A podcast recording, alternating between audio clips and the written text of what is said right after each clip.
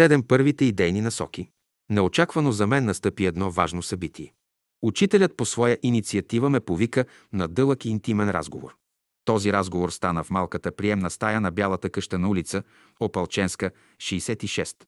Със затаен дъх аз пристъпих прага на приемната стая, в очакване да чуя нещо, което да утоли жаждата на моята вечно търсеща душа. Психичната атмосфера, която се създаде между учителя и мен, наистина беше обещаваща. Следях внимателно и най-малките движения и мимики по лицето на учителя.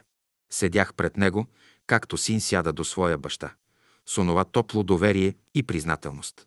Учителят отправи своя поглед към мен със следните думи. Ти вече правиш първите крачки в пътя на великото познание.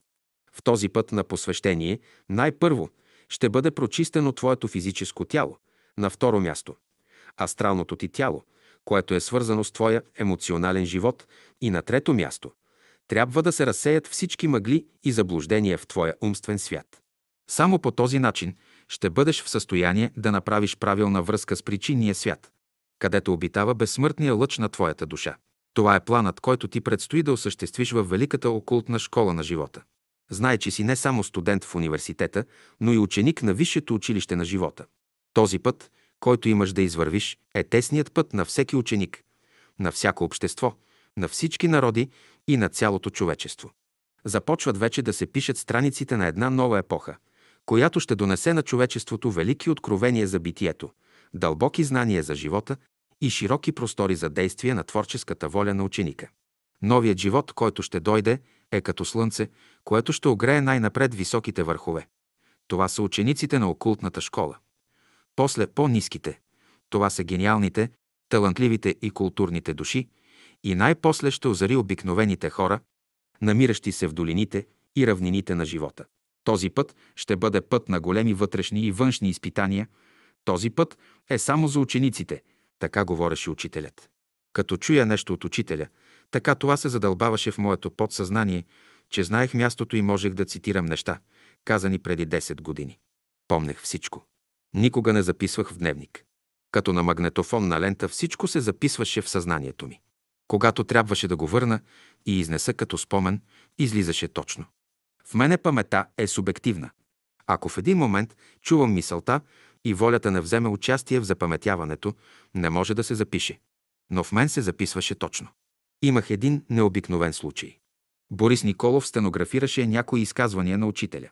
И когато аз след години му ги казвах, той провери и ги намери. Точно така записани в неговото тефтерче. Очудваше се. Беше необяснимо за него. Затова това, което цитирам днес, е точно, неповторимо и вярно, така както аз стоя днес пред вас. Това беше през хиляда деветстотин двадесет и втора година, когато бе открит младежкия клас през месец май. Първата специалност, която научих, бе философията.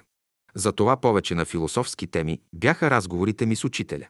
Пролета, лятото и есента аз живеех на палатка на изгрева. После отидох при учителя на улица Опалченска, шейсет и шест, след като падна снегът. Той ме извика и живеех в трапезарията. Действително за учителя учениците, които го заобикаляха, представляваха опитни полета, върху които той непрестанно посаждаше новите идейни семена, бавно, но сигурно ги култивираше, докато израснат, цъфнат и дадат зрели плодове. Този важен разговор ми създаде условия да направя една реална връзка на физическия свят с учителя. Тези основни мисли, които учителят вложи в съзнанието ми, дадоха богат материал за дълбоки размишления. Може би в момента, когато той ми ги изказваше, да не почувствах тяхната дълбочина, но душата ми се радваше, както малкото дете, което чувства подсъзнателно грижливата ръка на своята родна майка. От този момент в мен стана един голям прелом. Започнах да се уединявам, да се вглъбявам, да се съсредоточавам в себе си, тъй като за първи път чух разумния глас на моя учител. Това ново чувство внесе в мен една нежна, приятна топлина около слънчевия ми възъл. Невинност и чистота обливаха като свежа струя цялото ми тяло. Сърцето ми усети тръпките на целомъдрието, дълбоката връзка с първата причина, с вечното космично начало. Спонтанно в мен се събуди копнеж към Божествения свят, където царува вечната хармония и красота. При разделата си с учителя, той така бащински ме погледна със своя нежен поглед, че като тръгнах към изгрева, почувствах такава дълбока вътрешна сила, и готовност да литне из целия свят и да разнеса чистотата и невинността към всички народи и цялото човечество. Размишлявайки, постепенно разбрах за каква чистота ми говореше той. Тази необикновена чистота имаше отношение към моето сърце, то трябваше да добие образа на една слънчева дева, чиято чувствителност може да се уподоби на многострунна арфа, която при най-малкия досек може да долови скръбта на всяко страдащо същество. Аз пожелах да стана истински проповедник на това висше целомъдрие към първата причина – космичния център, от който проистичат всички неща. Този паметен разговор с учителя ми оказа такова силно въздействие, че първото действие, което направих бе, раздадох всичките си дрехи на нуждаещите се. Обладаме подвигът на жертвата, както първите християни, които тръгнаха по стъпките на Исуса от Назарет. Аз почувствах силата на мъчениците, които вървяха без страх към пламтящите клади, върху арените на Римската империя, когато са били разкъсвани от свирепите лъвове и тигри. В мен същевременно ставаше една борба. Тази борба беше между животинското съзнание в мен и висшата божествена природа. Трябваше с геройство да се заема да трансформирам всички нисши енергии, всички бушуващи страсти, които опетняваха моята чистота. По природа бях надарен със здраво, силно, енергично тяло, което беше изпълнено с сурови, необуздани енергии. Това се дължеше на моята младежка възраст. При тази обстановка исках да бъда победител, да хвана звяра в себе си, да го подчиня, та по този начин да вървя смело по тясната пътека, която учителят ми очертаваше. След този интимен разговор с учителя, такъв свещен трепет овладя моя дух, такива свещени пориви се събудиха в душата ми, аз имах вече един очертан идеал и път. Учителят ми отвори вратите към необятните духовни простори, които таинствено се очертаваха пред мен като някакъв магичен ребус, който трябваше с героични усилия да разбуля. Така започнаха първите ми крачки по тясната пътека на ученичеството. Осем котвата. След интимната и съдбоносна среща, която имах с учителя, станах мълчалив, така силно се вглъбих в себе си, като че ли обкръжаващата среда остана за мене зад завеса. Всекидневните лекции, които слушах в университета по история на философията, по психология, по логика, по естетика, ставаха все по-безинтересни за мен. Душата ми копнееше за нещо друго. За да ознаменувам тези духовно, мистични преживявания, които избликваха дълбоко в моето съзнание, реших да направя сред поляната, близо до палатката, една малка градинка във вид на морска котва, която употребяваха моряците, за да закрепят кораба на едно място, за да не го отвява морското течение. В тази идея влагах дълбоко символично съдържание. Тази котва направих сам, без участието на никой от моите съученици. В деня, когато очертах контурите на този велик символ, почувствах, че тази котва, в най-високото и чисто място в околностите на София, ще бъде стимул за българския народ, символ на надежда в пътя на цялото човечество към вечното космично начало. Тази идея още по-силно се вдълбаваше в моето съзнание, тъй като знаех от учителя, че всяко движение на физическия свят, както и всяка форма, събразди в духовния свят, в който се заравят семената, идея за едно велико бъдеще. По природа аз нямах никакви религиозни суеверия, никакви обществени предразсъдъци и заблуждения. Душата ми представляваше като че ли някаква бяха хартия, върху която таинствено и могъщо започва да се пише нещо велико, под могъщото влияние на моя учител. Котвата работих няколко дни. Правех я с такова усърдие, с такава грижа и старание, като че ли извършвах някакво таинство, което криеше в себе си дълбоки мистерии. Въжето на котвата много майсторски изопнах, а в самата котва посадих цветя с три различни цвята. Бели, символ на чистота и невинност, родени от великата безсмъртна любов, жълти, емблема на мъдростта и на божественото знание, и най-сетне сини, изразяващи великата красота на истината. Тези цветя символизираха трите принципа – любов, мъдрост и истина. Принципи, които лежаха в основата на новото учение и което учителят разработваше непрестанно чрез своите беседи, като по този начин пишеше страниците на новия мироглед. Това бяха трите принципа, чрез които се изразяваше вечното слово, света на есенциите. От окултно, мистично гледище те изразяваха висшата божествена хармония, която на физическия свят се конкретизира чрез геометричната форма на равностранен триъгълник. Този равностранен триъгълник представляваше емблемата на новото учение прави чувства, прави мисли и прави действия, които бяха трите катети на равностранния триъгълник. Котвата бе очертана с чимове. Нямаше други средства, освен трева и цветя. Обаче, когато беше построена, даваше формата на една истинска морска котва. Но това е символ, даден от учителя. Котвата представлява слизането на човешкия дух на земята. А въжето е връзката на човека с неговата душа. Тя е поставена в триъгълника, което означава, че човек трябва да работи с личността в три полета. А. На физическото поле с действията си. Б. На чувственото поле с чувствата си и в на умственото поле с мисълта. Да работи в условията на равностранен триъгълник, което означава да изработи хармонична личност между чувствата, мислите и действията. На рила на седемте езера, при извора ръцете, които дават, бе издълбана такава котва на една скала. От другата страна на скалата бе издълбан надпис, а до него издълбани няколко символични знака. Кръгът е символ на слънцето, символизира божествения свят. Знакът с кръга и хоризонталната линия е символ на духовния свят, а двата радиуса на кръга са символ на човешкия дух и на човешката душа. Третата фигура е кръг с два диаметъра, перпендикулярни един на друг, очертали кръст на кръга. Това е емблема на Земята. От другата страна има втора редица със знаци.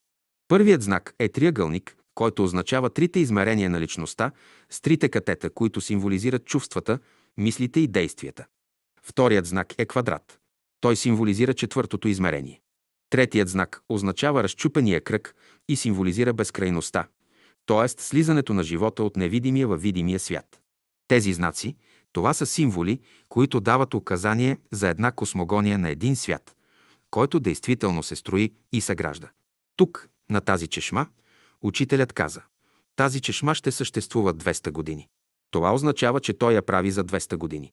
Може би това е златният период, в който българският народ ще кредитира другите народи.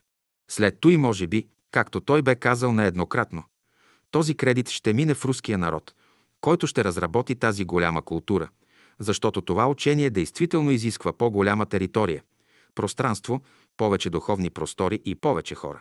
Всяка култура, която се развива, има своя смисъл. Древните култури се развиха при Хималаите. Египетската култура се разви със съграждането на пирамидите. Западната култура се разви благодарение на Монблан в Алпите. А според учителя, изгревът в София стои по-високо в духовно отношение от Хималаите, чрез словото на учителя. А планините са тези, които привличат космическите енергии. В Египет са правили пирамидите по изкуствен път, а планинските върхове на Рила и самата Рила е една от най-старите планини. Там не е имало море. Котвата, това е символ на слизането на човешкия дух в материята. Неговият стремеж е да организира материята. А материята иска да се вкопчи здраво в самия дух. Котвата представлява също специално за българския народ символ, че известни висши същества са турили своя кораб над България със своите духовни богатства и са го закрепили над българска земя. И котвата е закрепена над Рила. Така този небесен кораб на словото на учителя е закотвен над този народ, а чрез него и към другите народи. Равностранният триъгълник представлява човешката личност с триизмерния му свят и със стремежа му за прави чувства, прави мисли и прави действия. Ключът сол означава основният тон на новата култура. Там има на петолиния поставени три ноти до, ми и сол. Всяка нота има свой цвят и е свързана с известни души. Това е гамата до мажор. Това е една много важна гама, защото дава ритъма на новата история. Тази емблема бе дадена още когато се правеше самата чешма. По-късно я сложихме на книгата «Учителят». В духа на тези разсъждения котвата се очерта в центъра на зелената поляна с хубавите ухаещи цветя. В този период на моите занимания една от науките, която силно ме вдъхновяваше, беше астрономията. Звездният свят със своята мълчалива таинственост, със своята неизказана красота, с милионите разнобагрени слънца. Тази наука ме привличаше както цветето, когато обръща своя цвят към слънцето. Тези мои научни подтици не след дълго време се изразиха чрез построяването на един красив слънчев часовник, също и с една метеорологическа клетка, в която се поставиха всевъзможни научни уреди. Тези моменти бяха едни от най-красивите в моя живот. Не след дълго време между моята палатка, близо до котвата, се построи една голяма кръгла палатка, в която се настаниха предимно да живеят учениците от специалния окултен клас от средите на академичната младеж. Това бяха студенти по философия и по други науки, чийто най-ярък представител беше Кузман. Кузман беше висок, сух, синеок момък. Един от най-преданите ученици на учителя, за който по-нататък ще има да говори много пъти. Георги Марков, студент по математика и физика, масивен и мастит по природа, с дълги руси коси, овално голямо чело, на което центърът на интуицията блестеше, романтик по природа и краен идеалист. Георги Радев, тънък, слаб, с глава на птица, с голямо интелектуално прозрение, с голяма окултна култура и необичаен лингвист. Третият, Георги Томалевски, очертаваше се като поет, писател и добър оратор. По естествени науки изпъкваше образът най-вече на Борис Николов, който беше майката на академичната младеж. Той беше висок, снажен, с големи мощни ръце и красива овална глава. Той беше винаги мълчалив, неизказано трудолюбив, готов да направи винаги услуга на всеки нуждаещ се. За тези крупни индивидуалности, ученици на учителя, ще се спрем по-специално през следващите глави. Учителят следеше със зорко внимание всички прояви на своите ученици, мълчаливо давайки им открито огнени импулси във всички техни начинания. Около тази академическа младеж, която беше центърът на обществото около учителя, около който център започна да се развива братския живот. Интересно е да се отбележи как беше привлечена към обществото една от най-красивите и талантливи български поетеси – Мара Белчева. Нейното запознаване с учението и с учителя се извърши по един странен начин. В един летен ден, в ранна утрин, когато всички, които посещаваха изгрева, се бяха разотишли, аз останах сам на поляната. Замислен, полегнах леко на тревата с очи към тревата. По едно време чух бавни стъпки с леко докосване по главата ми от една нежна ръка. При докосването чух и думите на една жена, подкамвайки ме да стана от влажната трева. Учудено погледнах нейната красива осанка и дълбокия траур в нейния тоалет. След разговора с нея разбрах, че този траур проистича от смъртта на видния български писател Пенчо Славейков. Тази среща споменавам, защото Мара Белчева стана една от най-преданите последователки на учителя и нейното даровито перо написа много прекрасни сонети и стихове за красивия живот на изгрева. До голяма степен у нас има много даровити хора, но когато другите разберат, че те кръжат към бялото братство и учителя Дънов, създава се едно скептично отношение и едно отрицателно мнение. Това се дължи на невежеството и недооценяването на учението на учителя. Хора, които нямат понятие към онова, което идва като ново учение, а живеят със старото. Затова естествено те се противопоставят. Мара Белчева отначало беше много известна. Но като дойде при учителя, общественото мнение се настрои срещу нея. Тя беше майстор на сонетите. Аз съм я виждал в мое присъствие как тя ги създаваше. Дори написа и за мен. Тя имаше представа, че аз съм някакъв отшелник и ме чертаеше в едни особени краски, което не отговаряше на самата действителност. Мара Белчева беше красива жена и още по-талантлива поетеса. Запознава се с учителя в един летен ден, когато е била с траурна рокля по случай смъртта на съпруга си, младият писател Пенчо Славейков. Тя написа прекрасни сонети за красивия живот на изгрева. Изгревът за късо време се превърна в един много важен духовен център на братския живот. Той представляваше оазис, където човек може да си отпочине, да обърне своя поглед на високо и далеч от всекидневния и еднообразен живот. Посрещането на слънчевите изгреви беше като празник. Всички приятели като че ли се окъпваха в утринните лъчи на слънцето и с нови подтици тръгваха към своите ежедневни занимания. Особено неделните дни бяха посещавани от софиянци. Едни подтиквани от любопитство, други от дълбок интерес към учението, към новите идеи, които чертаеха контурите на новото светло бъдеще, бъдеще, което носеше повече светлина, по-големи духовни познания, едно братско духовно, културно сътрудничество. Между посетителите и учениците на учителя ставаха интересни разисквания по ред идейно-културни въпроси. Посетителите бяха специално от средите на толстоистите, анархистите, комунистите. Много често при тези разисквания присъстваше и учителят. Към него се отправяха всевъзможни въпроси, било от областта на науката, на изкуството, философията или с областта на социалните проблеми. Учителят отговаряше образно, картинно, по пътя на аналогиите, даваше най-реалистични и конкретни отговори на зададените въпроси. Неговата всестранна култура, неговият дълбок поглед по различните въпроси респектираше участващите в разискванията. Те с дълбок интерес следяха оригиналните му схващания, които бяха далеч от сухата схоластична мисъл, от плоската площадна полемика, от ограниченото научно разглеждане. В тези разисквания учителят винаги изхождаше от интелектуалния уровен на присъстващите. Правеше впечатление, че между посетителите преобладаваше академичната младеж, понеже тя беше най-чутка към новите идейни насоки. Тази младеж представляваше най-чувствителните антени на изискванията на времето. Тя беше призвана да бъде осъществителка на новите големи социални, духовни и културни тежнения. Изгревът изобщо стана символ на светлина, свобода и красота. Той привличаше душите като някакъв голям магнит, източник на културен подтик към творчество и тласък към духовен подвиг. Девет учителят и четирите категории съзнания. Величието на учителя се състоеше преди всичко в това, че той действаше по алхимичен начин върху различните съзнания, които го заобикаляха.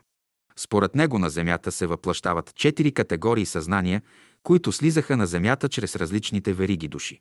Тези четири вида съзнания протичат чрез различните системи на организма във всяка душа, но по-отделно доминира едно от тях във всяка душа. Тези съзнания не представляват нещо статично. Различните категории на съзнанията са старозаветните, които се занимават предимно с проблемите на стомаха. Тяхната психологическа характерност се изразява чрез реакцията на озлоблението. Втората категория са новозаветните, които живеят предимно с гърдите, т.е. разрешават проблемите на чувствата в света на съблазните. Третата категория – това са душите на праведните, които са изпълнени със скръб от неправдите в живота, и най-сетне – учениците, които живеят предимно с главата и се учат във висшето училище на живота. Старозаветните живеят в квадрата на физическия свят. Новозаветните се движат между двата полюса на елипсата. Праведните учат тайната на кръга, а учениците разгадават великата спирала на живота. Учителят, като велик мъдрец, отваря широко вратите за покаяние на старозаветните, дава правила и методи на новозаветните. Как да се справят с съблазните на живота? На праведните дава сила, за да помагат на първите две категории души, а на учениците непрестанно разкрива тайните на великата божествена мъдрост, за да станат добри проводници на трите принципа в битието, символизирани чрез равностранния триъгълник – любов, мъдрост и истина. Това е есенциалният свят. На това място в нашето изложение ще изтъкнем главните ключове, чрез които ще разгадаем отчасти великите дела на учителя, който в едно малко опитно поле, в един магичен миниатюр, държи в своите мощни ръце душите на народите и съзнанието на човечеството като най-голяма колективна единица в нашата планета.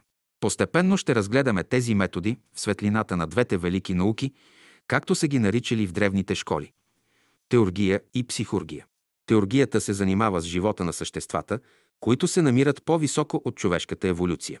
Те живеят в макрокосмичния свят, докато психургията има за предмет микрокосмоса, който съдържа в човешкото съзнание всички емоционални качества, интелектуални способности и волеви сили, вложени дълбоко в човешкото естество. В този микрокосмос на човека се намират центровете, чрез които може да се влиза в сношение със съществата от макрокосмоса. Микрокосмосът в човека е отражение на макрокосмоса. Следващите глави на този труд ще ни разкрият дълбокия паралелизъм между тези два велики свята. Десет младежките събори. По инициатива на младежите и със съгласието на учителя се свикаха младежки събори от хиляда деветстотин двадесет и трета до хиляда деветстотин и тридесета година. Те обикновено биваха преди рождената дата на учителя – дванадесети юли, Петровден. Между младежите имаше представители на различни политически и духовни движения. Всеки представител поднасяше своя реферат и застъпваше онова течение, за което беше подготвен, и правеше съпоставки с новото учение на учителя. Или по-точно, искаха да сложат и да вместят новото учение на учителя съобразно обществените течения. Бяха изнесени реферати. Теофосията и новото учение, толстоизмът и новото учение, анархизмът и новото учение, окултизмът и новото учение и така нататък. Учителят след всеки реферат взимаше думата и казваше своето мнение по повдигнатите въпроси. Когато идва един учител и носи нещо ново на човечеството, той трябва да има подпорни точки. А тези подпорни точки са в по-прогресивни течения, които изброихме. В България, за разлика от другите страни, силен израз получи вегетарианството чрез толстоизма, даде се подтик за въздържание от алкохол и тютюнопушене, както и се насърчи туризма. За учителя това представляваха опорни точки, върху които да се опре и да изрази и изгради големият идеал, който той носеше. Зато и той оставяше младежите да се изкажат свободно, като носители на различни идейни течения. Той казваше, че пълното шише с вода, докато не се изпразни, не може да се напълни с нова, жива вода. Докато човек не се освободи от старите възгледи и учения на света, не може да се добере до учението на учителя. Тези реферати се явиха не случайно.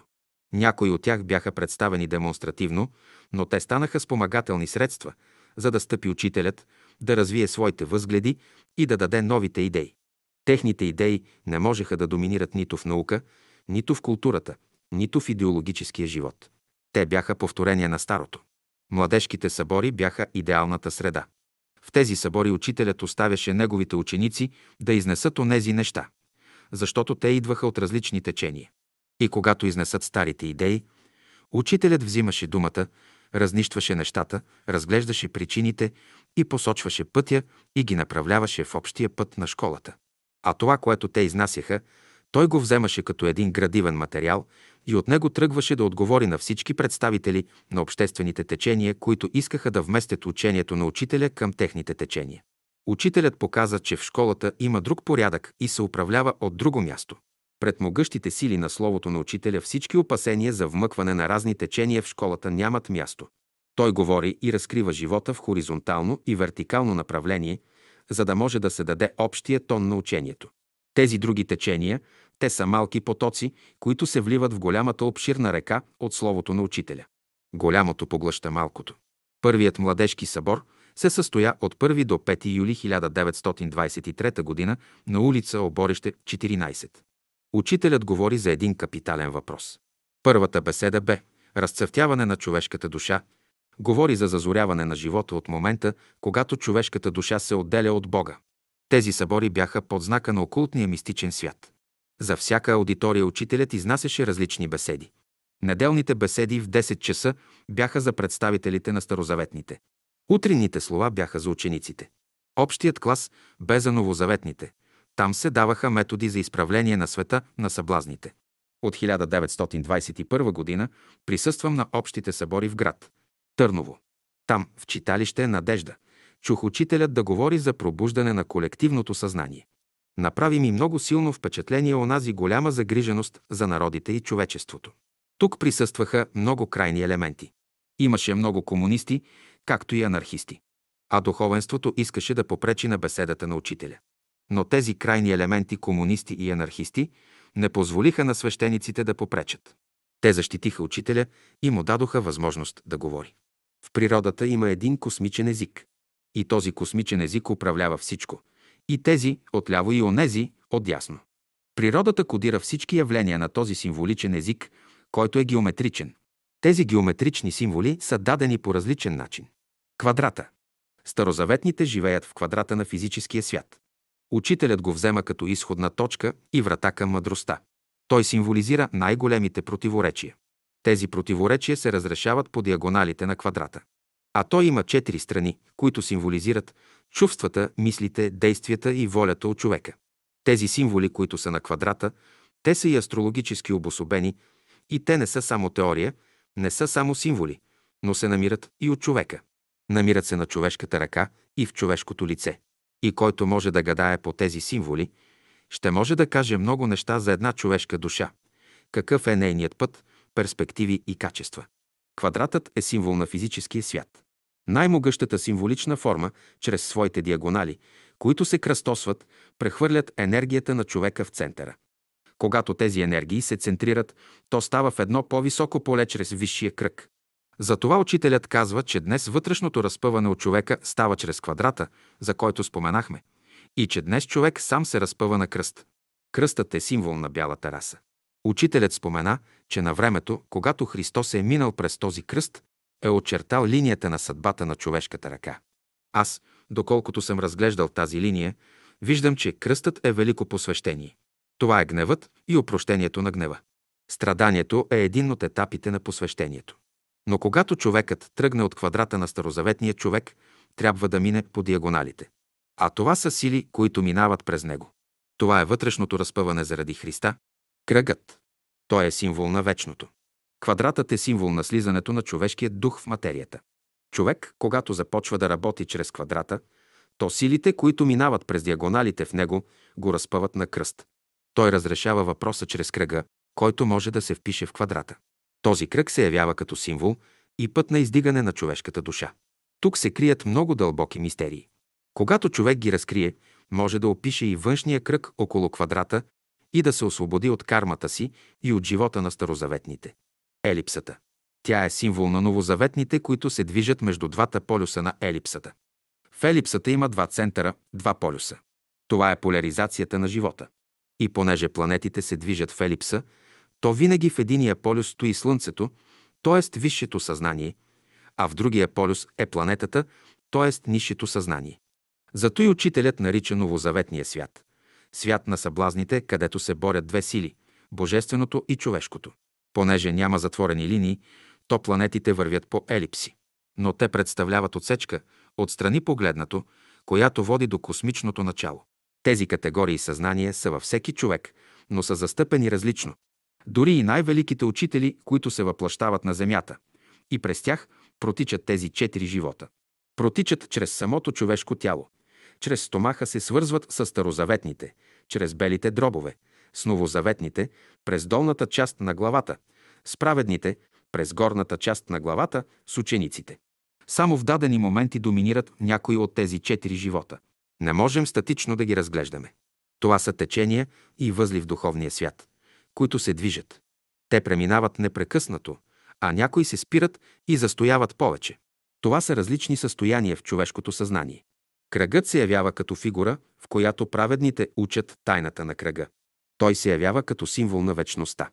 Защото в центъра на кръга се вижда миналото, настоящето и бъдещето. Няма по хората обрисувана такава фигура на кръга, която да представя вечността, където да няма начало и край. Квадратът е символ на миналото, елипсата е настоящето, кръгът е вечност, а новата фигура, която идва, това е спиралата. Спиралата е емблема на бъдещето. Нейното начало и нейният край са неизвестни и се крият в космичното братство. Всички слънца, които според учителя са двеста милиарда, кръжат около един център, наречен алфиола. Учените днес не го знаят къде е. Някои предполагат, че е в Херкулес, други, че е в Плеядите. Астролозите също не го знаят къде е. На едно място в писанието се говори за двадесет и четири старци. Това са двадесет и четири епохи, през които е минала Слънчевата система около този център и нейната трайност е двеста и петдесет милиона години. Тя е периферията на нашия космос. Зато е емблема на духът. Спиралата е емблема на духът. Това е разгръщане на бъдещето. Двете ложи, отляво и отдясно, не го знаят. Знае го само космичната ложа, а за денят и часът се знае само от Отец. единадесет елипсата около котвата. Влизайки все в по-тесен и по-тесен контакт с учителя, чувствах подсъзнателно великия невидим свят, в който той живееше. В мен даже имаше моменти, когато избликваше голяма доза от ревност, която най-ярко се изрази в следния случай. Един слънчев ден, връщайки се от университета, видях едно военно лице от висок ранг, което очертаваше фигурата на една елипса около котвата. За мене това не беше само изненада, но почувствах и една голяма болка в сърцето си. Благодарение на своевременната намеса на учителя, който успя да задържи юздите на моя буен темперамент, повиквайки ме на страна, като ми каза следните думи. Не бой се, това е човекът, който ще охранява котвата от ударите на външния свят. Тази елипса беше направена също от чимове. Бяха посадени също цветя. След като учителят ми каза, че този човек ще играе особена роля, аз се спрях. И действително, този човек игра тази роля. Казваше се Любомир Лулчев. Действително опитното поле на учителя, обществото, общочовешкия миниатюр не трябваше да бъде смущаван от вълните на външния свят, който беше потопен в религиозни догми и суеверия, в областта на научните хипотези и теории и най-сетне в тината на обществените предразсъдъци. Международната обстановка, при която бяха поставени народите, се намираше под знака на културните, стопанските и политическите следвоенни противоречия. България в тази международна атмосфера преживяваше дълбока икономическа криза. Тази криза се явяваше като следствие на военните репарации, на политическата безпътица, вследствие на удачната ориентация в нейната висша политика. При тази неблагоприятна външна и вътрешна политическа и стопанска обстановка, учителя трябваше да постави здрава броня около своята школа, за да не бъде смущавана от обществените и политическите противоречия. За учителя политическите етапи в историята с техните стопански системи представляваха костюми, в които народите се обличат и когато времето ги износи, се заменят с други. Военното лице, което правеше елипсата, беше призвано да бъде връзката между външния свят и учителя. Учителят беше крайно изискан в своите преценки относно ролите, които имаха да играят различните индивидуалности в неговото опитно поле. Тази личност, която беше подбрал, имаше известно обществено положение и необходимите съответни качества, за да бъде подобен проводник. Тази личност се отличаваше със своята крайна честност и безкористие, със своята справедливост, смелост, черти, които бяха изразени върху неговото лице. Разбира се, налага се да подчертаем, че извън тези черти, в холеричния темперамент на една такава личност, имаше голяма доза от силно развити лични чувства, които често пъти и даваха големи поражения при изпълняване задачите, които учителят му даваше. От друга страна също така причинността беше слабо развита в него и затова понякога му липсваше онази дълновидност, за да вижда последствията от дадени прибързани действия. За сметка на това, той притежаваше едно от много силните качества – привързаност и безподобна готовност за работа. Разбира се, това са характерните качества на един войн, да изпълнява винаги волята на големия авторитет. Магичната воля на учителя да постави тази характерна индивидуалност в подобна роля се изрази в следното действие. Учителят в мое присъствие взе неговия нож и го наточи със своя. Това като че ли беше начало на един мълчалив договор. Този човек от този момент като че ли беше намагнетизиран с един флуид, който служеше като ключ да отваря вратите на най-отговорните фактори в политическия и обществения живот на България. Тази негова роля ще проличи в следващите страници, когато пристъпим да разглеждаме най-трагичните страници на българската политическа история. Това лице беше Любомир Лулчев. Тогава беше чин полковник. Така учителят търпеливо подготвяше необходимите условия за своята историческа задача. Той отвори двата класа на школата си – общия окултен клас и специалния младежки клас. Тези два класа се откриха в началото на пролета на хиляда деветстотин двадесет и втора година и учителят започна да изнася в тях своите специални беседи. дванадесети студентският кръг. Изгревът стана важен център, особено за академичната младеж. Млади момци и девойки, студенти и студентки с неудържим копнеж търсеха осъществяването на своите висши идеали. Делничният сив и еднообразен живот не ги задоволяваше. Техните души търсеха нови простори. Както великите мореплаватели се спускаха смело в океаните, въпреки неизвестността, да търсят нови земи, така също тези души жадуваха за нещо непознато, което да им отговори на много дълбоки въпроси, които непрекъснато изпъкваха в тяхното съзнание. Тези млади хора изживяваха трагично създалата се криза почти във всички области на живота, особено след Първата световна война. На първо място стояха острите социални проблеми, на второ – духовната безпътица, на трето място – кризата в науката, в изкуството. Те чувстваха залеза на един свят, който умираше от собствените си противоречия. В тези чудни души бушуваше един бунт срещу старото, на което липсваше всяка жизненост, бунт срещу религиозните суеверия, срещу изкуфелите научни хипотези и теории, срещу тиранията и обществените предразсъдъци. Тези хора се стремяха към създаване на един нов мироглед. Това бяха допирните точки, които свързваха душите им с големия и непознат духовен образ на учителя. Те чакаха със свещен трепет този духовен гигант да отвори дверите на своята школа и да чуят неизказаното до тогава слово, пътя по който ще се осъществят дълбоките им копнежи и възвишени идеали, които се зараждаха дълбоко в техните души. Годината хиляда деветстотин двадесет и две, през която се тури началото на изгрева, беше също така важна като начало и на школата на учителя. До тази година учителят държеше своите беседи в малката бяла къщичка на улица Опалченска, шейсет и шест. Неговата аудитория представляваше малкия двор на бялата къщичка, където всички стояха прави, а катедрата – отвореният прозорец. Учителят непрекъснато стоеше на течение и всички се очудвахме, че не настива и че е здрав. Всяка неделя от десет часа започваха неговите беседи. Стари и млади, учени и прости, бедни и богати, зима и лете, бяха устремили своя поглед към прозореца и жадно поглъщаха словото му. Вдъхновение и радост се разливаше в душите на слушателите след всяка произнесена беседа.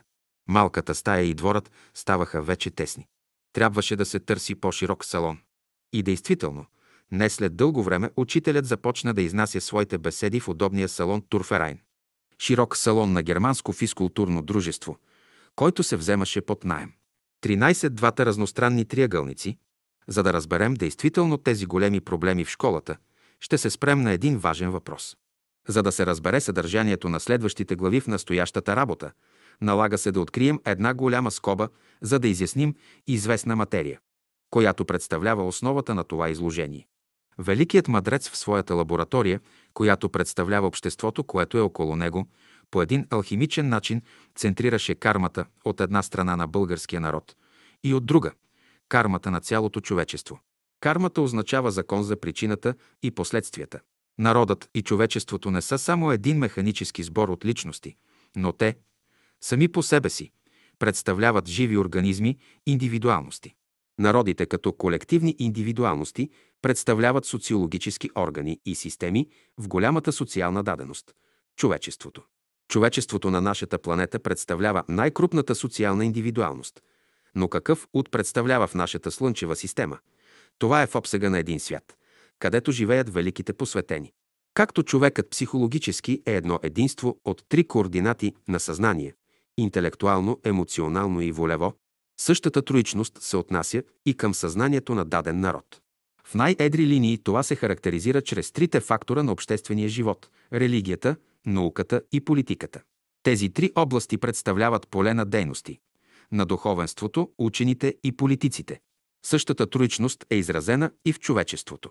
Бялата раса, която в настоящата епоха играе най-важната роля като етап в човешката еволюция, се състои главно от три клона, специално в последната – западноевропейска култура. Тези три клона са изразени в романските народи – англотевтонските и славянските. В романските народи доминира емоционалното съзнание, в англотевтонските – интелектуалното и в славянските – волевото съзнание. Тези три съзнания, както в човека, така и в народите, така и в човечеството, представляват идеята на равностранния триъгълник, където имаме една висша хармония на съгласуване в техните действия. В това се състои отклонението на човечеството и народите от разумните велики закони на битието. Понеже народите и човечеството взимат участие както в живота на Слънчевата система, така също и чрез живота на Слънчевата система в колективното единство на нашия космос. Затова именно слизат великите посветени на нашата планета, за да възстановят хармоничната връзка на човечеството с великото космично единство. Учителят е дошъл тука на Земята в един от най-важните моменти на човешкото развитие, именно при създаването на една нова раса, която е призвана да развърже тези големи кармически възли на отклонения от законите на великата разумна природа. В своята лаборатория, именно учителят, чрез своите ученици, които представляват колективни съзнания, действа, за да възстанови нарушената хармония между ума, сърцето и волята. За тази цел той магически създава тези два разностранни триъгълника, единият, отнасящ се до българския народ, а другият – за цялото човечество. Тук ние само ще отбележим мимоходом, че за разностранния триъгълник на съзнанието на българския народ беше избрал за трите му страни три жени. За емоционалната страна Магдалена Попова, за интелектуалния живот – Мара Граблашева и за волевия – Гина Гумнерова, домакинята, при която той отначало живееше на улица Опалченска, шейсет и шест. Характерно е, че тези три съзнания не така случайно са избрани. Те носят морфологически и психически тези кармични отклонения. Магдалина Попова куцаше с единия крак. Ние знаем от окултната символика, че нозете в човека представляват добродетелите. Втората, Мара Граблашева, имаше чертите на един интелектуалец и формите на един груб мъж, докато Гина Гумнерова притежаваше един дефект в едното си око, а ние знаем, че очите са свързани с истината или с волевия живот на човека. Другият общочовешки разностранен триъгълник се изрази в други три крупни индивидуалности, които ще играят главните роли при живота на обществото около учителя. Единият, който представляваше интелектуалното съзнание, беше Георги Радев. Другият, който изразяваше висшето емоционално съзнание и интуиция, беше Георги Марков, и третият представител на волевото съзнание и висшата разумност – Кузман Кузманов. Тези два триъгълника, които имаха тесни допирни точки, ще очертаят трите етапа на онова велико посвещение, през което ще мине индивидът, обществото, народът, в който е слязал учителят като опитно поле, и най-сетне човечеството, от което ще се роди новата раса. Тази скица ще бъде като изходно начало при развитието на действието на тази велика драма, чието актьори ще бъдат тези индивидуалности. Учителят в моите поверителни разговори много пъти ми е подчертавал, че за актьорите на тази велика драма, която се разиграва около нас и която представлява миниатюр на бъдещата шеста раса, са цяла верига от души. Тези актьори не са незаменими. Те добиват своята стойност като актьори само когато великото космично съзнание на учителя ги фокусира. Тази забележка я правим като една предпоставка да не би в самите актьори да се събудят онези сатанински, демонични сили над щеславието и гордостта, които спъват правилното развитие на индивидуалния и обществения живот. Тези актьори трябва да имат онова високо съзнание, че в момента представляват опитното поле, където работи великият мъдрец, и тази енергия, която ще концентрира в тях, ще се разпростре върху цялата верига души, подобно съгласуваността на скачените съдове. Същото положение било и около Христа. Неговите трима поверени ученици, Петър, Яков и Йоан, също представляват тези три съзнания: емоционалното, изразено в Петър, или религиозното, интелектуалното, изразено в Яков, или с други думи казано, научното, и най-сетне волевото, изразено в неговия любим ученик Йоан. От друга страна, дванайсетте апостоли на Христа представляват колективни единици, те символизират дванайсетте зодиакални знаци, изразените в различните вериги души, въплатени на земята. При завършването на тази глава може да се направи още една аналогия. Христос имаше три школи. Едната, най-интимната му школа, бяха дванайсетте апостоли, втората се състоеше от седемдесет и два ученика и третата, най-външната, се състоеше от петстотин ученика. Също и учителят имаше своите приближени ученици, върху които действаше непосредствено именно специалният клас. Втора школа – общият окултен клас, и трета школа, която представляваха съборите, където се събираха над хиляда души. Школата на Христа от петстотин души, както и тази на учителя от хиляда души, е кръгът на физическия свят, или школата на оглашените. Тези петстотин души бяха колективни същества, и затова днес те са изразени в петстотин милиона последователи на Христа. Съборната школа на учителя от хиляда души показва, че в бъдеще последователите на учителя ще бъдат хиляда милиона, равно милиард последователи. В моите интимни разговори с учителя аз съм научавал все пак по нещо. Всеки петък, преди да държи своите беседи, той ме извикваше и просто скицираше онова, което ще говори. И понеже неговите беседи бяха наредени по особен начин, по особен ключ, минорен, мажорен и този на хармонията, хроматичен, то когато скицираше и говореше пред мен, аз чувствах вътрешно в себе си кои сили доминираха чрез словото му. Когато говореше в мажорна гама, тя има отношение към мощните натури. Тогава винаги чувствах в слънчевия си възел една радост, една интимност и едно приятно усещане се разливаше в мен. Виждах накъде я насочваше учителят. А когато я насочваше към интелектуалните натури, аз усещах друго нещо. В мен силата кундалини веднага се възвисяваше и активизираше и виждах как блокираха съзнанието ми в даден момент. После всичко протичаше по своя нормален ход. При хроматичната гама има едно уравновесяване между ума и сърцето. Имаме приближаване към космичното единство, където се чувства пулса на хармонията. В момента тези неща идваха като откровение. Те съвпадаха с неговите мисли. Това беше за мене свещено действие. Не ги споделях с никого. Събуждаше най-дълбоките сили в мене. Такива личности той непосредствено ги обозначаваше. Такъв пример бе Магдалена. Аз си уреждах паспорта, уреждах и пътя, когато тръгваше на запад по заръка на учителя. Тя обиколи четиринайсет страни с този паспорт по поръчение на учителя. За това бе необходимо и пари. Аз трябваше да ги взема от Тодор Стоименов. Обикновено учителят напише на едно листче само числата на сумата и нищо повече. С това листче аз отивах при Тодорчо и му го подавах. Аз не му давах никакви обяснения и те се настройваха срещу мене. Мислеха, че това са пари, определени за мен. Казах на учителя за обвиненията срещу мен. Успокои ме, те не разбират. На пощальона трябва да му се заплаща, когато заминава за Европа.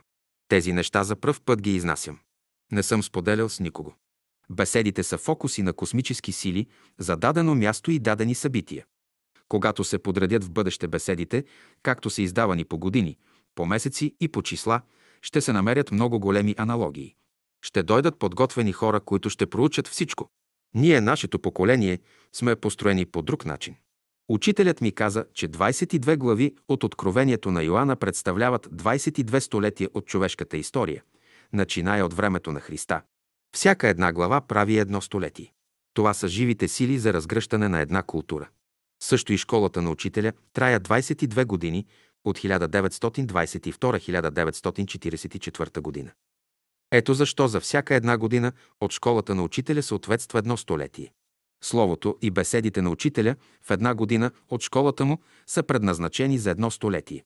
Беседите на учителя от хиляда деветстотин двадесет и втора година при отварянето на школата са за този век до две хилядната година. Една от най-големите мистерии в кабалата и астрологията е числото дванадесет, което е свързано с зодиакалните знаци. Най-голямото противоречие е, че зодиакалните знаци пространствено не се покриват с небето.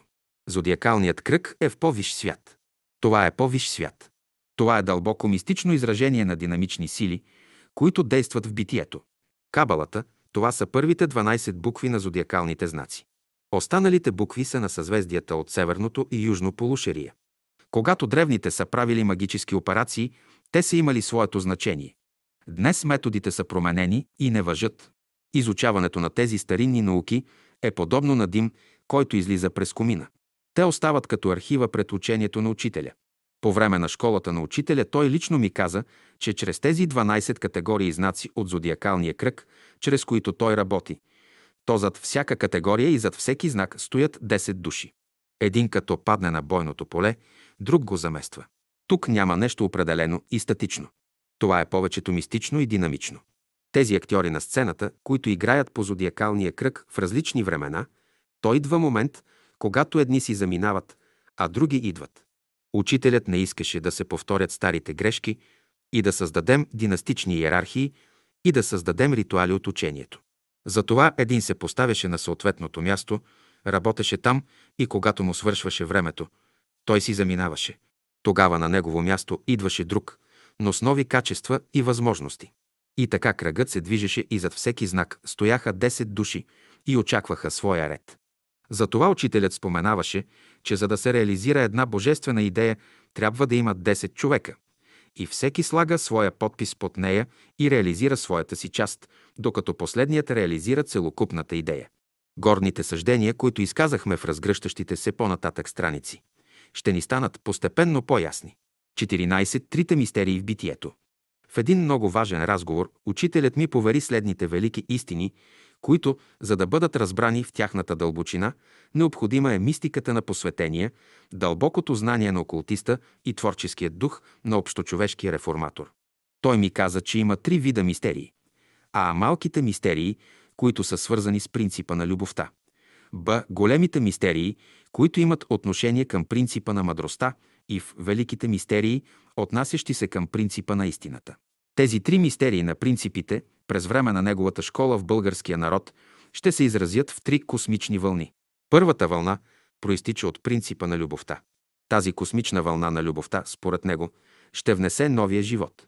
Това е една от вратите на посвещението. В това посвещение има три важни момента. Първият момент е обръщането към великото космично начало. След обръщането идва вторият момент – покаянието. В този втори период човекът ликвидира със своята индивидуална, семейна, обществена и национална карма. След това настъпва третият момент – спасението и човешкото съзнание встъпва в пътя на ученичеството. След като любовта внесе живота, тя отново се качва в своите висини – в света на принципите или есенциалният свят. Втората вълна, която настъпва след вълната на любовта, е великото космично течение на мъдростта. Мъдростта, която ни разкрива големите мистерии в битието, ще донесе онова велико знание, което ще се изрази в два важни периода. Първият период от тази космична вълна учителят го нарича възраждане, а втория период – новораждане. При новораждането човек ликвидира своята расова карма, скъсва всички окови, които го свързват с света на личността. След като мъдростта даде онова велико знание, тя отново се прибира в света на принципите. Третата космична вълна, която идва след вълната на мъдростта, проистича от истината. Според учителя при тази вълна също има два важни периода. Първият период, при който се ликвидира с общочовешката карма, като по този начин ученикът прави връзка със своето безсмъртно начало или влиза в пътя на посвещение в великите мистерии на битието. Ликвидирането с общочовешката карма е най-великата жертва, когато ученикът минава през кръста на живота и се справя с две важни качества – със своята венерина чувствителност и с марсовата си природа на гнева, злобата и отмъщението. След посвещението настъпва един от най-важните периоди при вълната на истината – възкресението, т.е. става едно със своя учител. При истината човек добива своята свобода и става сътрудник на великата разумна природа. Тези три вълни, тези три принципа, след като дадат съдържание и ритъм на новата култура, те отиват и се възвръщат високо към сферата на есенциалния свят. Тези три принципа на любовта, мъдростта и истината, след като изразят своето съдържание на физическия свят, те отново се възвръщат към есенциалния свят на принципите, а съдържанието остава да се реализира на физическия свят.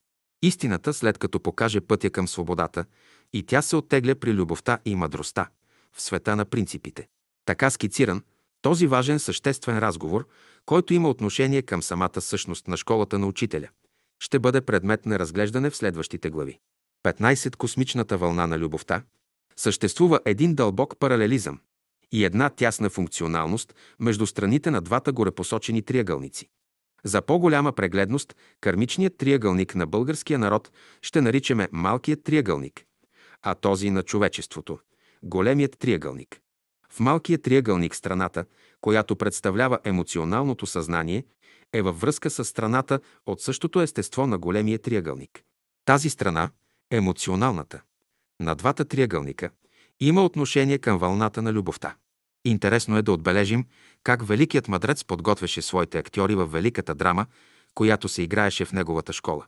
Въпросната сестра, Магдалена Попова, преди да започне да играе своята роля, започна да ми предава уроци по френски език. Тя представляваше интересен екземпляр от голямата колекция на веригата души около учителя. По възпитание и образование тя се е школувала в един католически пансион.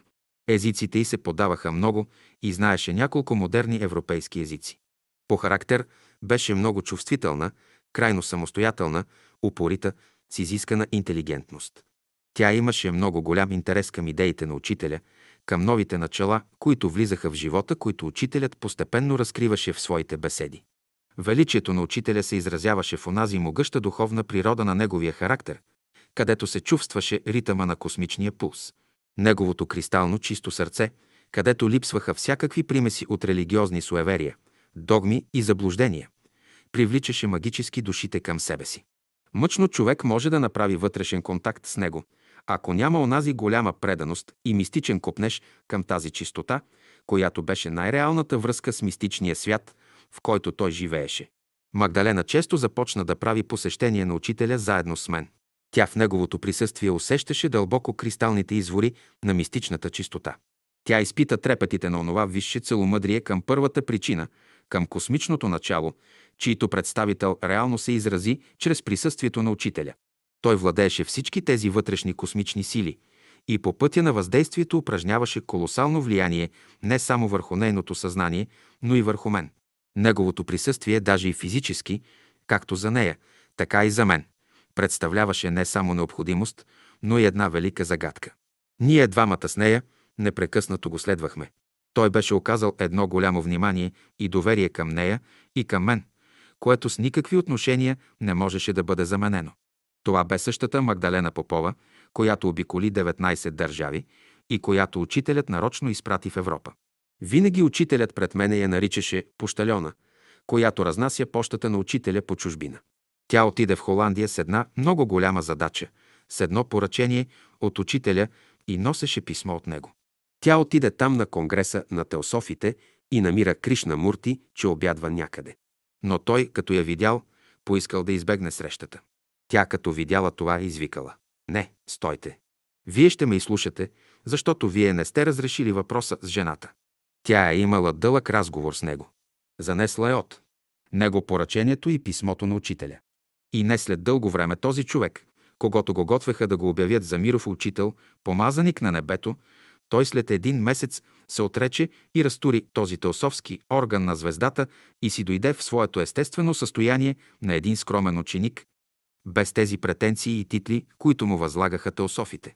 Това е една голяма мистерия с него. Магдалена действително заинтересува доста хора в Италия. Там имаше някаква любов и може би се е омъжила. Бе интересно, че в който народ отиде и се върне след това на изгрева, тя донасеше част от аурата на този народ. Като се върна от Испания, дойде с една цигулка и като трубадур облечена. Магдалена играеше едни медиумични роли, които за мен представляваха не само интерес, но ме караха да мисля задълбочено, да видя как един учител може да изпрати един посланик и този посланик действително да донесе от флуидите на този народ.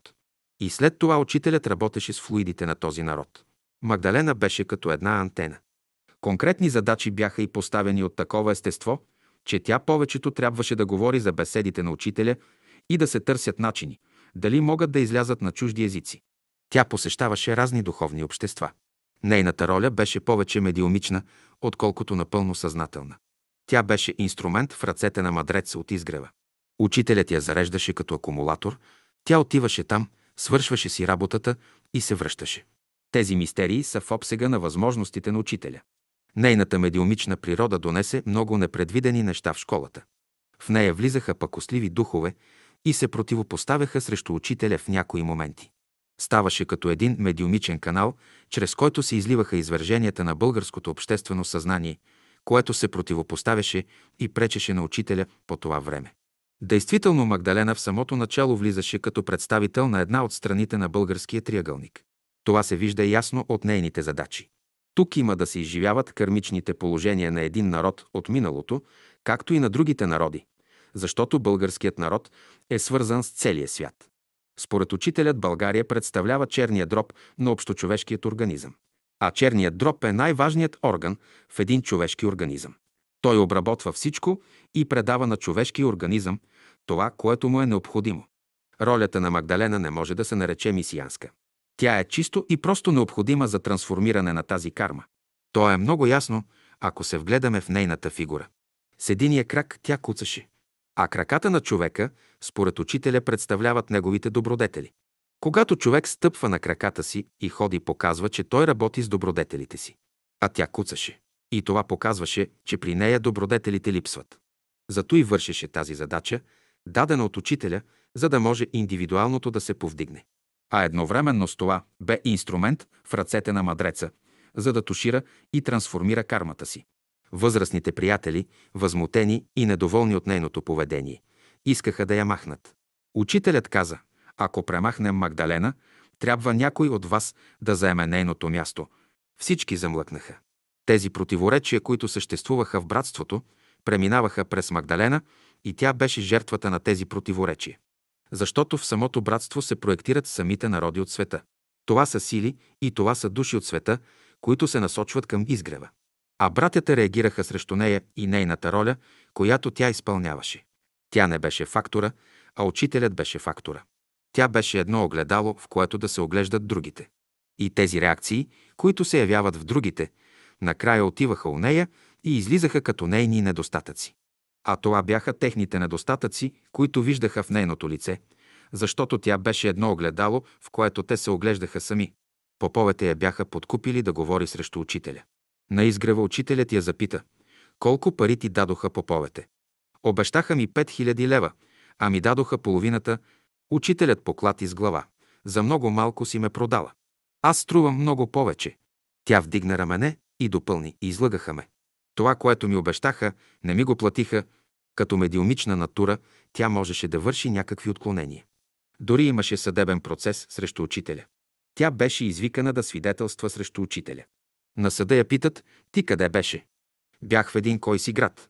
А Петър Дънов къде беше? Магдалена отговаря: той беше в София, но се излъчи от тялото си и дойде при мене. Тези неща за юридическото съзнание бяха бълнуваници на едно болно съзнание и това изказване за тях не представляваше нищо. Но всъщност това е било вярно, че учителят е могъл да се излъчи и да отиде при нея и тя да го е видяла.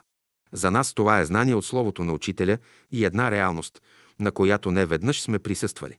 За съда това бе измислица. Накрая тя беше жертва на тази карма между този народ. Като се издиви тази карма, като се изразходва, ще бъде добре и за народа, в който живее, и за самата нея. Едно такова действие, преднамерено от нея, не е съзнателно, а на тъмни сили. много мъчно може да им се даде обяснение. Знанието го има в словото на учителя. От една страна имаше личността Магдалена и нейния живот, нейната меродавност и нейните възможности, а от друга страна онова, което тя изпълняваше като страна на този български триъгълник. Когато тя стоеше пред учителя и пред мене, тя имаше съвсем друг образ. Тя имаше една преданост, една любов към това висше същество, мъдрецът, който и разкриваше истината. Но когато влезе в обществото на този народ, тя възприемаше всичките нечистоти на това общество. Затова учителят казваше, че тя е един канал, през който трябва да минат тези нечистоти. Противоречията не бяха само в нея, но и в цялото общество, като израз на човечеството. Това е много сложен въпрос, изисква много голямо знание.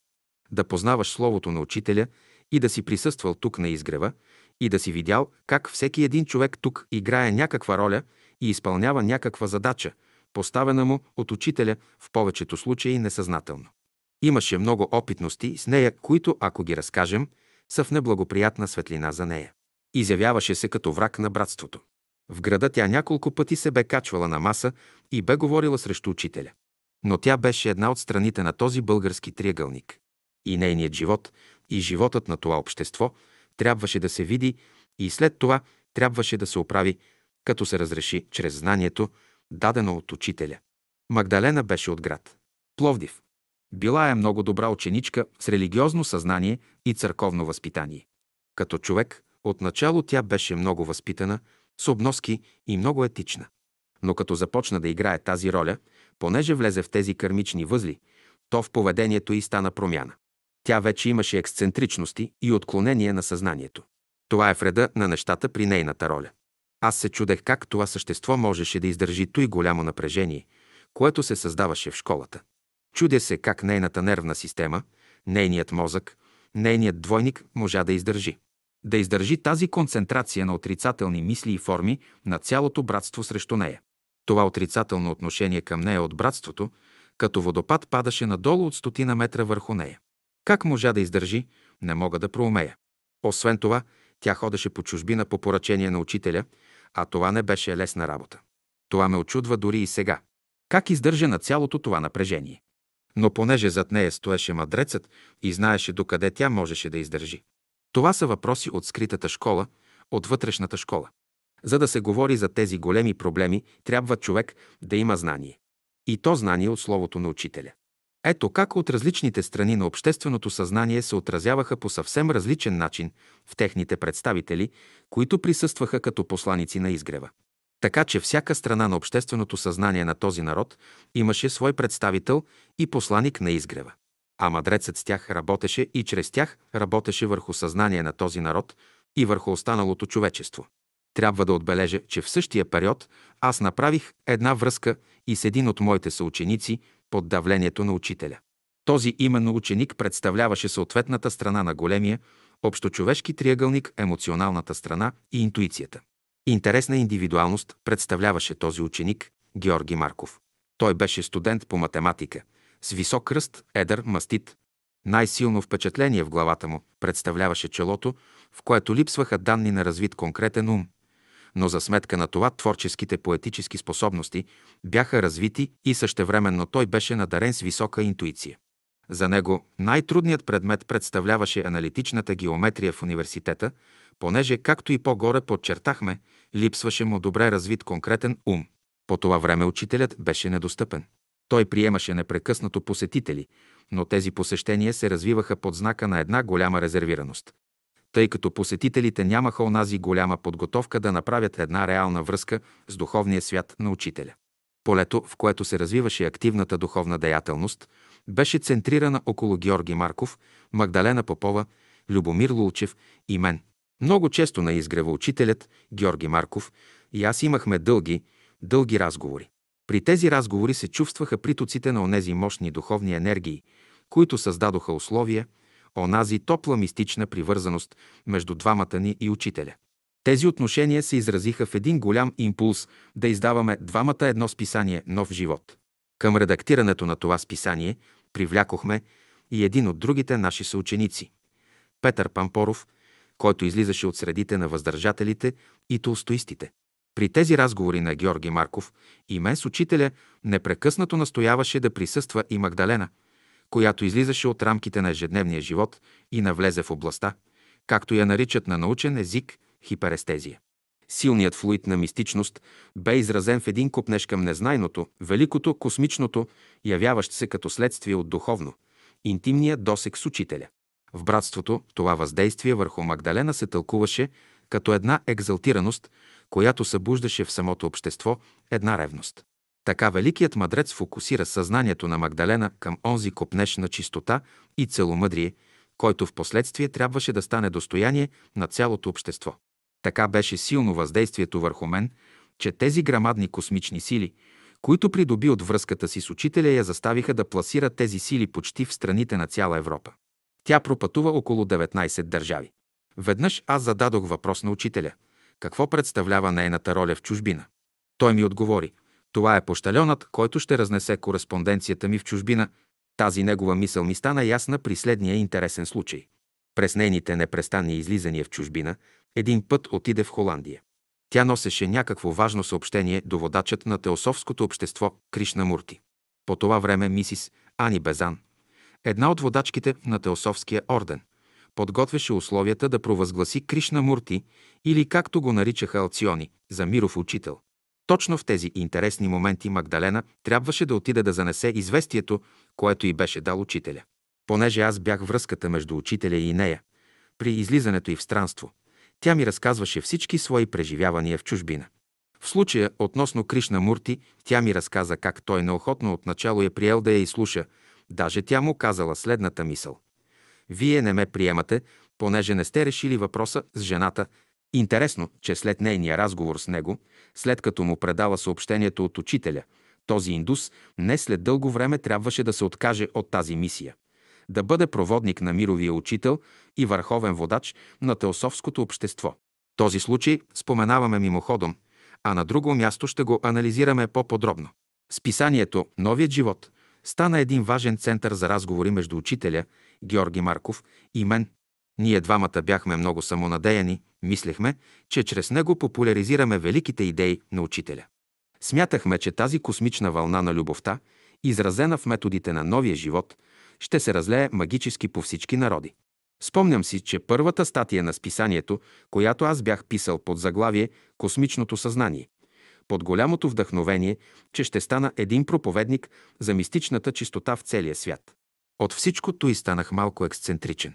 Тази ексцентричност се изрази в напущането на университета и напълно отдаден на големите проекти за този голям мисионизъм. В същото положение беше и Георги Марков, и той не можа да си вземе изпита по аналитична геометрия, въпреки настояванията на учителя. Учителят внимателно следеше нашите постъпки и, виждайки тяхната крайност, на първия младежки събор, той трябваше да отстрани тази едностранчивост. Георги Марков изживя това положение най-силно. На този младежки събор най-ярко се изрази вълната на любовта. Съборът бе епохален и се състоя в новопостроения салон на улица Оборище. Първият ден на събора беше много интересен. Небето беше кристално ясно и синьо като сапфир, без всякакъв облак. Учителят бе вдъхновен и целият светеше. Учителят откри събора с беседата «Разцъфтяване на човешката душа». Беседата беше изпълнена с най-великия копнеж на човешката душа и върховната връзка с космичното начало по пътя на чистотата. На този Айви младежки събор през хиляда деветстотин двадесет и трета година учителят даде пълен простор за проявление на младите академични сили, които изнесоха редица реферати из областта на науката, мистицизма, окултизма и обществения живот. Рефератите бяха изнесени от по-крупните индивидуалности – Добран Гарвалов, Кузман Кузманов, Георги Радев, Георги Марков, Георги Томалевски, Боян Боев, Петър Пампоров. Също и аз изнесох реферата «Анархизмът и новото учение». Учителят ни слуша, наблюдаваше ни и после говори на всички и ни даде пътя на школата. Учителят каза: сега аз мисля, че списанието «Новият живот» ще умре, понеже баща му и майка му не бяха напълно духовни. Вие казвате да започнем нещо самобитно. Ами че кое е самобитно? Самобитно е само това, което не умира, самобитно е само това, което е божествено. Вложихте ли в новия живот реалност? Вложихте ли нещо божествено? Не, вие вложихте ваши идеи. Кажете ми, кое е новото в новия живот? Това не е за упрек, но посочете на ония пасажи, които са нови, които за пръв път се явяват, кое е новото нещо. Първо Римско младежки събор, страница шейсет и пет шейсет и шест. Списанието «Нов живот» до този събор беше излязло в три броя. По указание на учителя беше заменено с ново списание «Житно зърно». Списанието «Житно зърно» стана център за проява на академичната младеж. На този младежки събор учителят даде разрешение да се издава едно младежко списание, но в него трябваше да залегне една божествена идея. В това младежко списание трябваше да има единство в основата и разклонение в изпълнението на това списание, защото окултният закон не търпи разединение, но разрешава разклонение.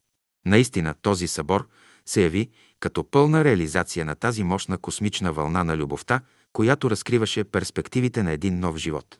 Като важна предпоставка за този нов живот се явяваше въздържанието, което беше само подготовка, но центърът представляваше пробуждането на мистичното съзнание. Едно от важните действия във великата драма, която се играеше в школата на учителя, трябваше да бъде приключена. Това се изрази в заминаването на отвъдния свят на един от важните актьори в това действие – Георги Марков.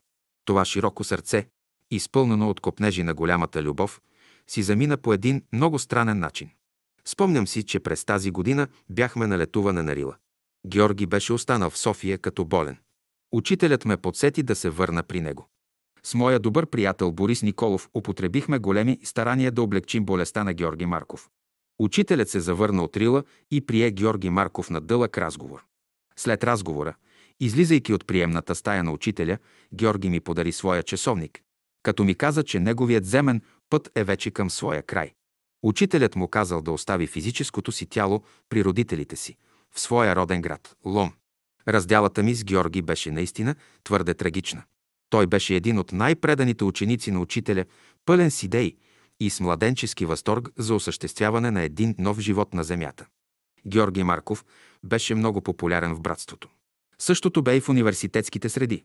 Ходеше с брада, дълги коси и беше интересен образ.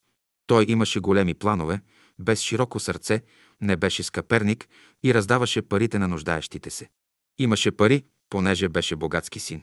Винаги беше отзивчив към всички, да помага било с парични средства, било с съвети. Раздаваше се, разтваряше се към всички. Един човек, който беше символ на алтруизъм, на една широта без всякакви външни постановки на религиозност. Напротив, в него преобладаваха социалните чувства, братските чувства. Той беше непрекъснато като изразител на този живот. Понякога, като раздаваше списанието «Новия живот» в университета, напълнеше кошницата с гевреци. Даваше по един геврек и по един брой от списанието безплатно. А на времето геврекът не беше без пари. И с един геврек бедният студент можеше да изкара един ден, без да яде друго. Георги беше много оригинален като месиянец, който се сливаше с тази идея за служение към човека, към брата, към оскърбения. Той беше надарен. Пишеше стихове и проза. Винаги говореше за бисерите на океана и на живота и за слънчевите деви. Беше разнообразен и поетичен, и научен, и социален. От неговата поезия има само в списание «Новия живот». Георги Марков си замина към хиляда деветстотин и трийсета година. Последният му разговор с учителя беше много интересен. Аз стоях вън. Той влезна при учителя много натъжен, огрижен и потиснат. Той беше болен от туберкулоза и болестта беше напреднала.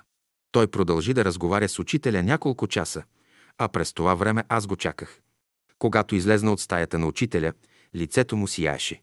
Само той можа да ми каже, когато ми даде часовника си за спомен, учителят ми каза да отида в Лом. Моят живот вече е в своят край. Зато и аз си заминавам, тръгна си внезапно. Дори аз не можах да го изпратя. Беше толкова екзалтиран и вдъхновен.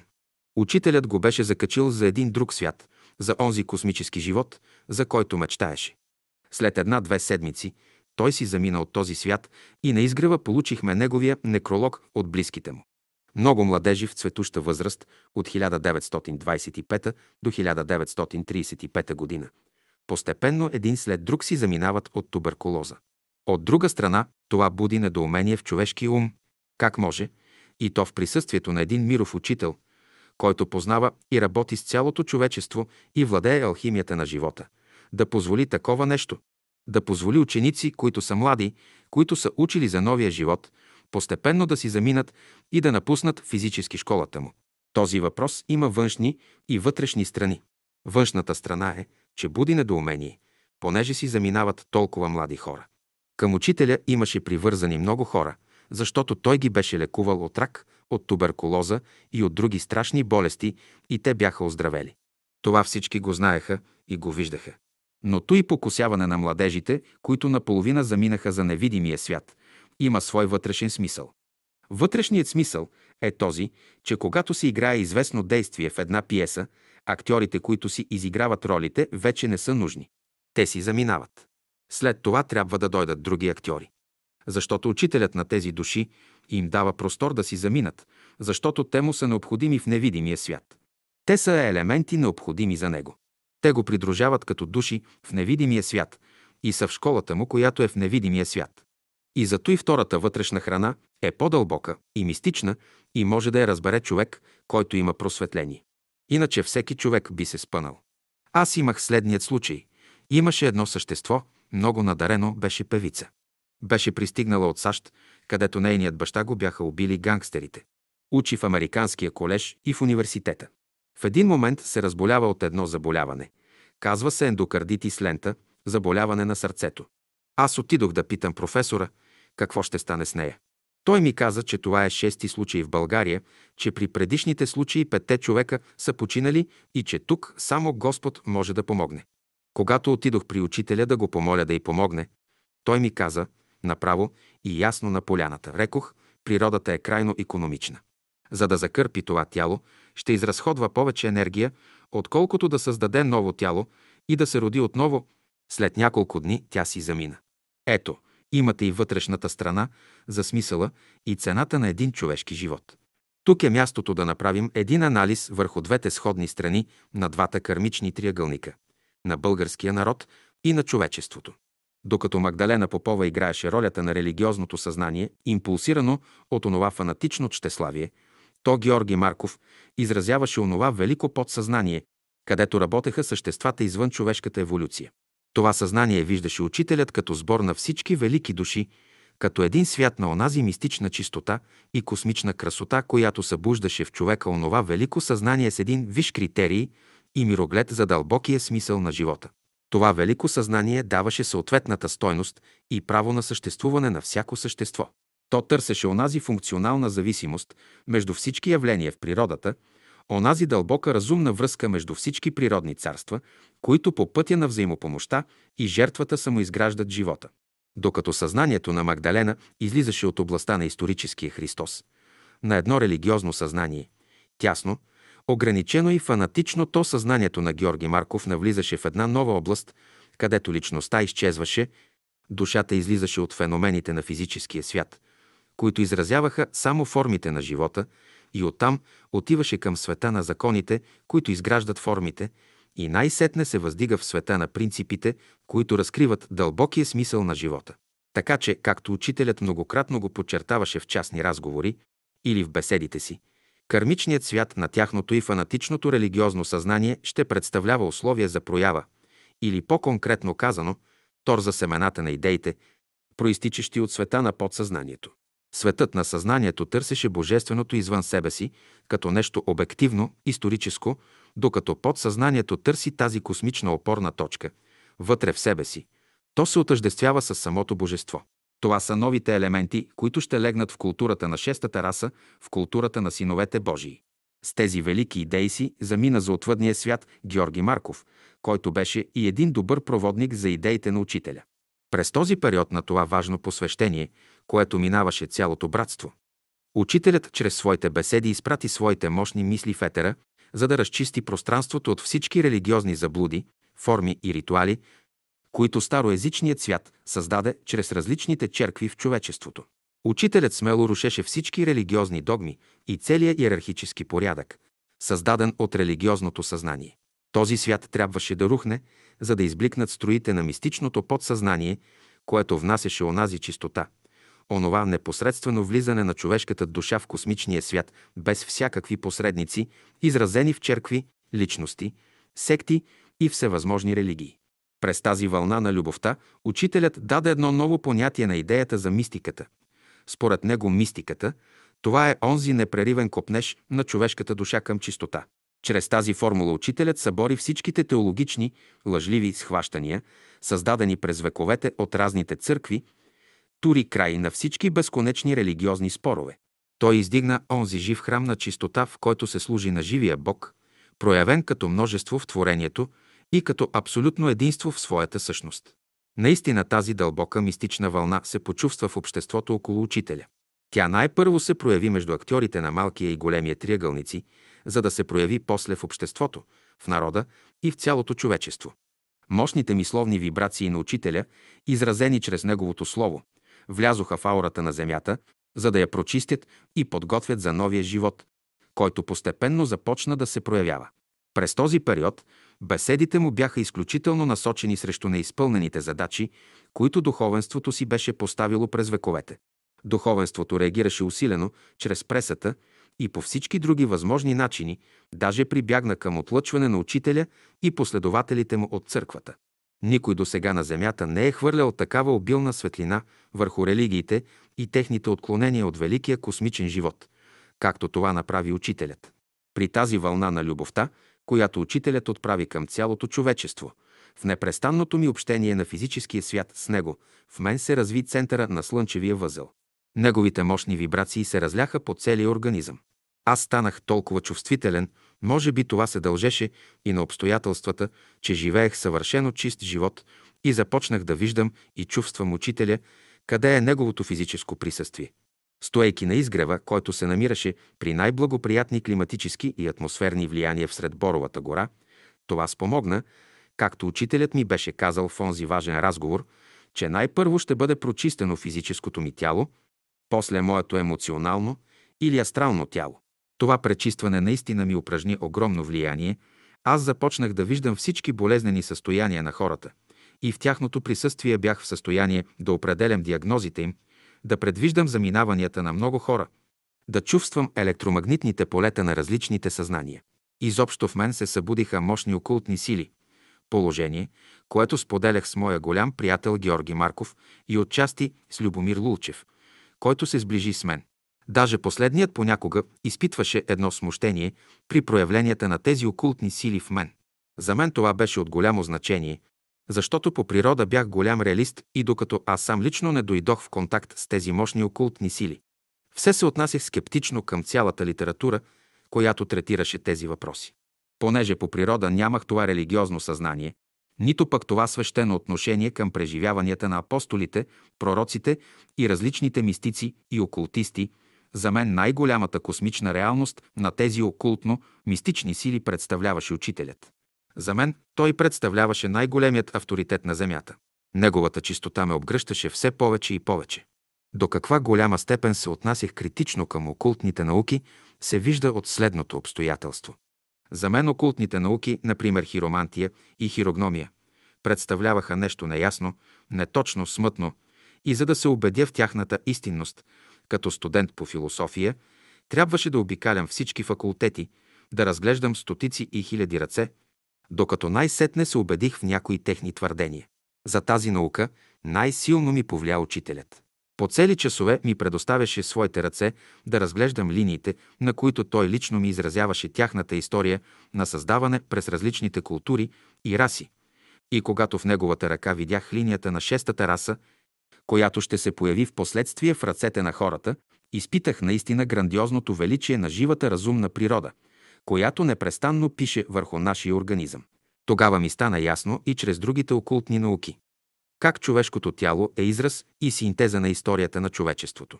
Тогава разбрах, че всичко в природата е живо, разумно, подчинено на едни велики закони, които създават и творят хармонията в битието. Разбира се, тези окултни сили могат да се развият в човека само по пътя на любовта, която изпитваме в мощната аура на това космично същество, което е призвано да завърти колелото на историята на човечеството. Това същество като мощен магнит упражнява мощно влияние за развиване на тези скрити, окултни сили, които ще се пробудят във всички човеци през новата култура. Любовта е най-голямата магия в битието.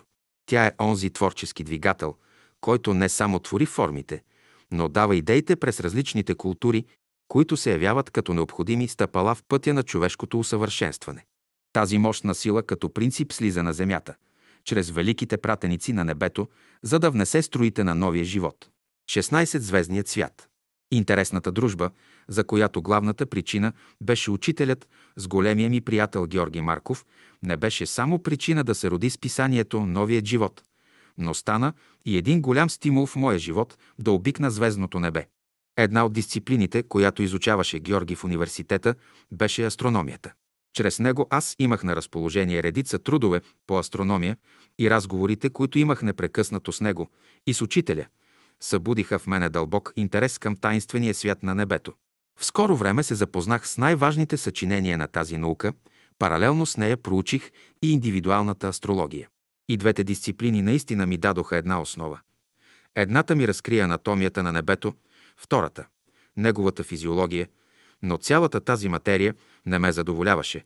Душата ми жадуваше за нещо много по-дълбоко. Исках да проникна в мистериите на психичната част на звездния мир. В това направление най-силен тласък ми даде учителят. В редица разговори той ми разкри известни тайни страници и с областта на една нова наука – астрокосмична синтеза. Тези разговори някой път се водеха между учителя, Георги Марков и мен, непосредствено по дълбочините на синьото небе. Аз няма да се спирам в подробности върху тази най-интересна наука.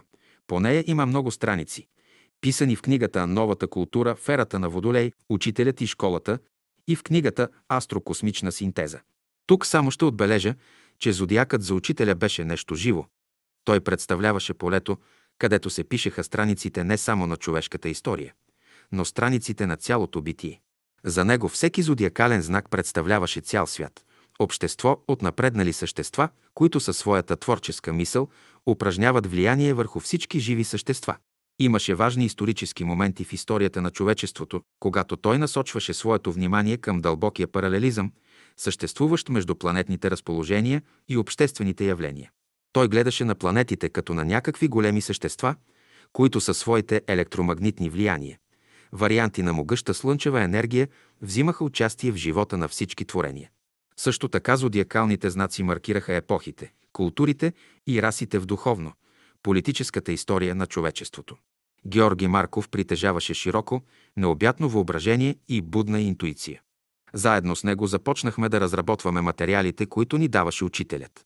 За мен специално връзката, която направих между астрономията или анатомията на звездния свят, астрологията или физиологията на звездите с астросоциологичното схващане ми разкриха дълбоките творчески процеси в битието.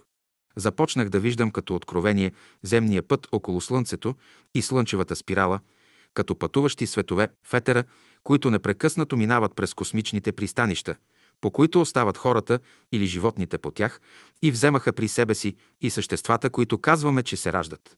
За мен звездното небе се одухотвори.